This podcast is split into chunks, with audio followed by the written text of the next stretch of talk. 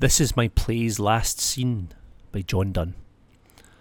This is my play's last scene. Here heavens appoint my pilgrimage's last mile, and my race, idly, yet quickly run, hath this last pace. My span's last inch, my minute's latest point, and gluttonous death will instantly unjoint my body and soul, and I shall sleep a space. But my ever waking part shall see that face, whose fear already shakes my every joint. Then, as my soul to heaven her first seat takes flight, and earth-born body in the earth shall dwell, so fall my sins, that all may have their right to where they are bred, and would press me to hell.